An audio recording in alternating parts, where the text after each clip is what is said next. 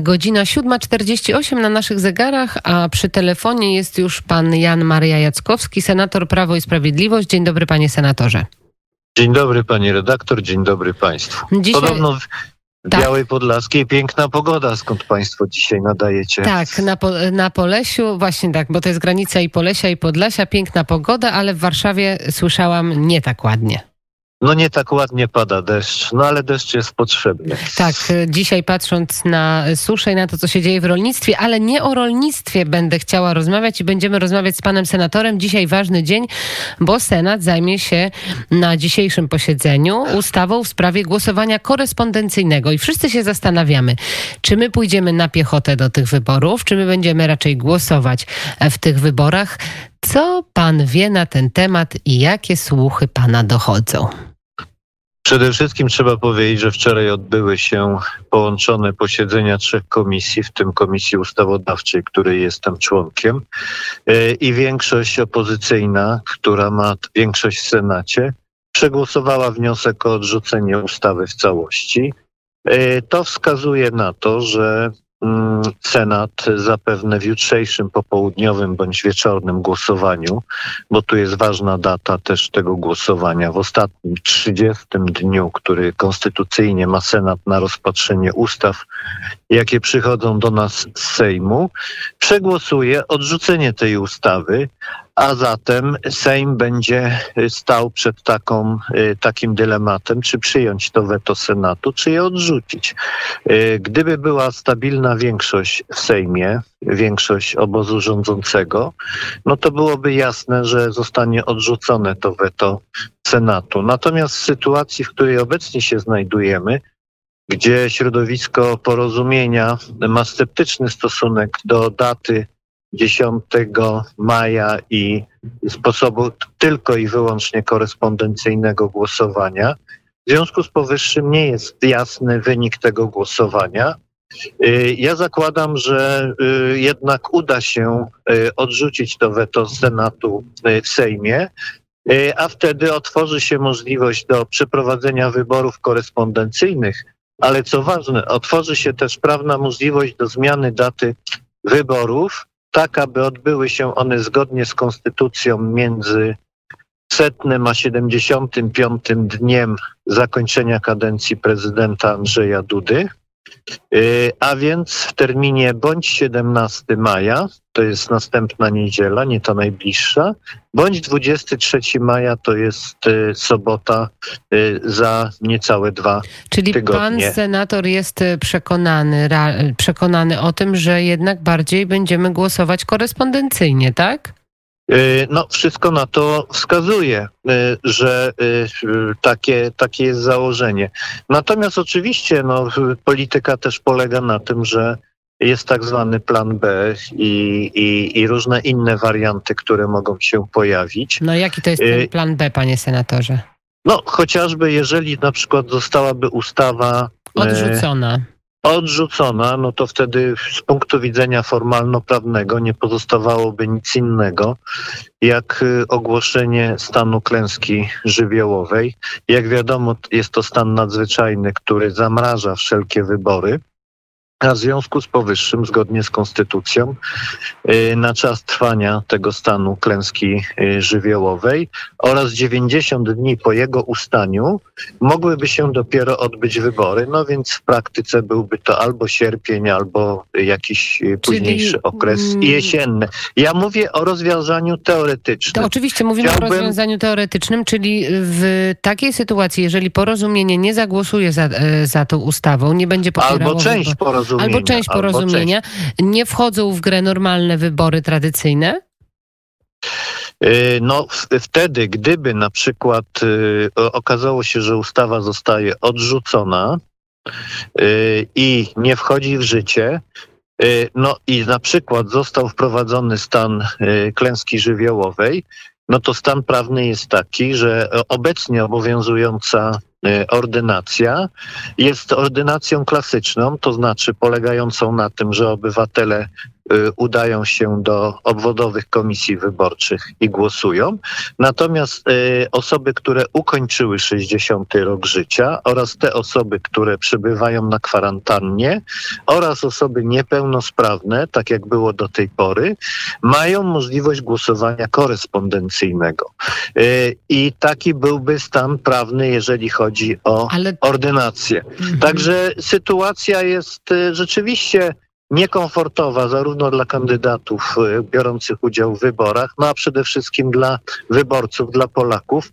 Ale chciałbym zwrócić uwagę, że to nie jest y, widzi mi się kogokolwiek, no tylko po prostu wynik tej pandemii i jest to sytuacja bezprecedensowa w najnowszej historii Polski.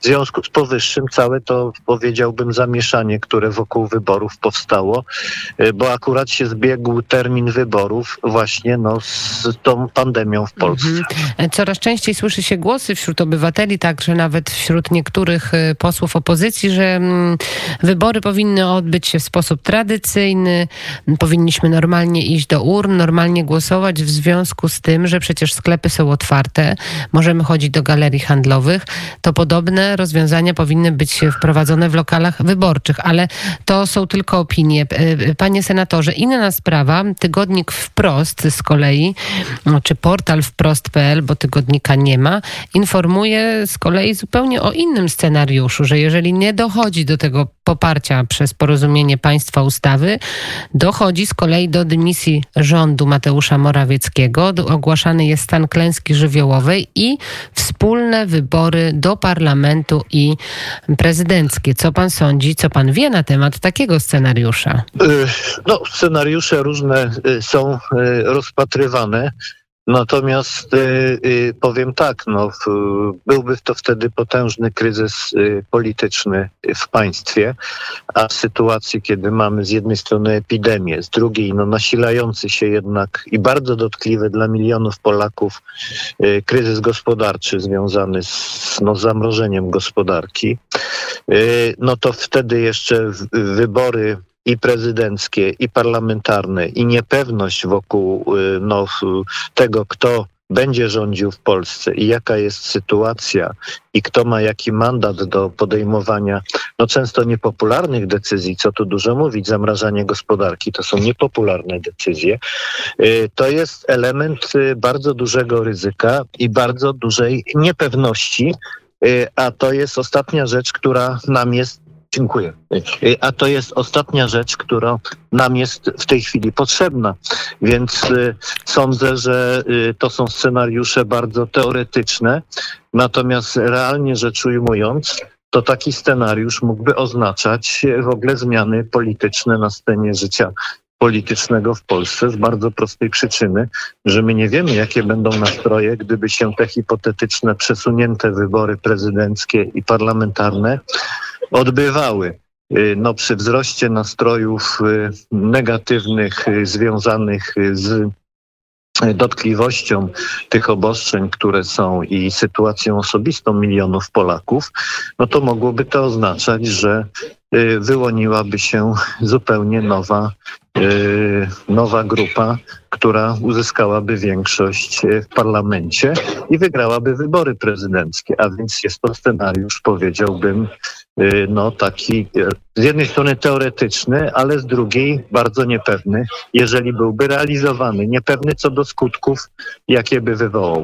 Mm, przewodniczący Państwowej Komisji Wyborczej podczas y, obrad senatorów, podczas obrad komisji był pytany innymi o to, y, czy ma wiedzę, kto pokrywa koszty wydruku kart do głosowania, jaka to będzie wielkość tego kosztu. Prezes PKW, przewodniczący PKW stwierdził, że mm, została w ogóle wyłączona z tej części wyborczej, jeżeli chodzi o tę ustawę i nie mają wiedzy na temat kosztów kształtu karty i tak dalej, i tak dalej, to może pan nam powie coś więcej, jak to będzie z tym wydrukiem kart, kto będzie to pokrywał, jaki będzie tego koszt, jak ten proces miałby wyglądać w ogóle. Y, to, jest, to, są, to są pytania y, y, otwarte, ponieważ ciągle nie mamy ustawy, która te kwestie reguluje. I w związku z powyższym y, to są założenia pewne teoretyczne y, związane z, z domniemaniem, że ta ustawa wejdzie w życie. czy ona wejdzie, czy nie wejdzie, no mówiłem o tym Mhm. y, przed chwilą, to jest sytuacja niejasna. Natomiast mój osobisty pogląd jest taki, to wyrażam swoje zdanie, że w obecnej sytuacji być może, tylko nie ma takiej formalnej możliwości, żeby to przeprowadzić, y, przynajmniej na razie, y, najle, optymalne byłyby wybory, gdzie obywatel y, mógłby wybierać, czy głosuje korespondencyjnie, mając obawę, że pójście do lokalu wyborczego może się wiązać z ryzykiem, czy głosuje bezpośrednio, zakładają, że skoro może na przykład chodzić do galerii handlowych i no, przebywać w przestrzeni publicznej, no to samo oddanie przy, głosu przy odpowiednich procedurach sanitarnych no nie stanowiłoby zagrożenia. Ale to wymaga czasu i to by wymagało przepracowania ordynacji wyborczej, a tego czasu niestety nie ma.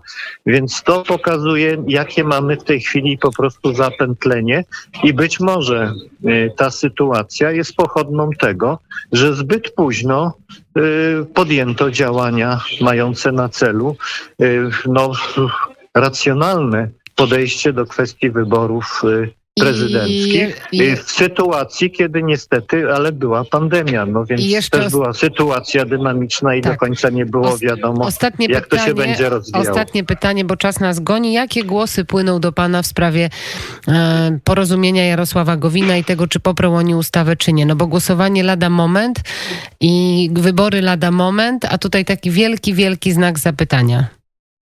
Y, Sytuacja nie jest pewna. Y, Ja nie mam żadnej szczegółowej wiedzy na zasadzie, y, jak, jak, jak tam się rozkłada siła głosów.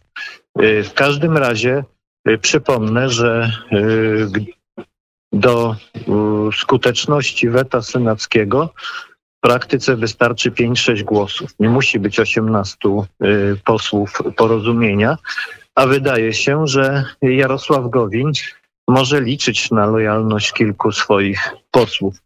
Więc w tej chwili y, po prostu ta sytuacja jest dodatkowo niepewna. Niepewna jest z powodów y, niestabilności y, koalicji rządzącej w tym zakresie i tej większości kruchej, która jest obecnie w Sejmie. Także no niestety ja wiem, że nie są to zbyt optymistyczne wieści, ale z drugiej strony no, trzeba w sposób realny informować i realistyczny opinię publiczną o aktualnej sytuacji w kraju. Godzina ósma wybiła. Bardzo dziękuję. Jan Maria Jackowski, senator Prawo i Sprawiedliwość. Dziękuję za rozmowę. Dziękuję, miłego dnia życzę. Wszystkiego Pozdrawiam. dobrego. Godzina ósma wybiła na naszych zegarach i zapraszamy na wiadomości.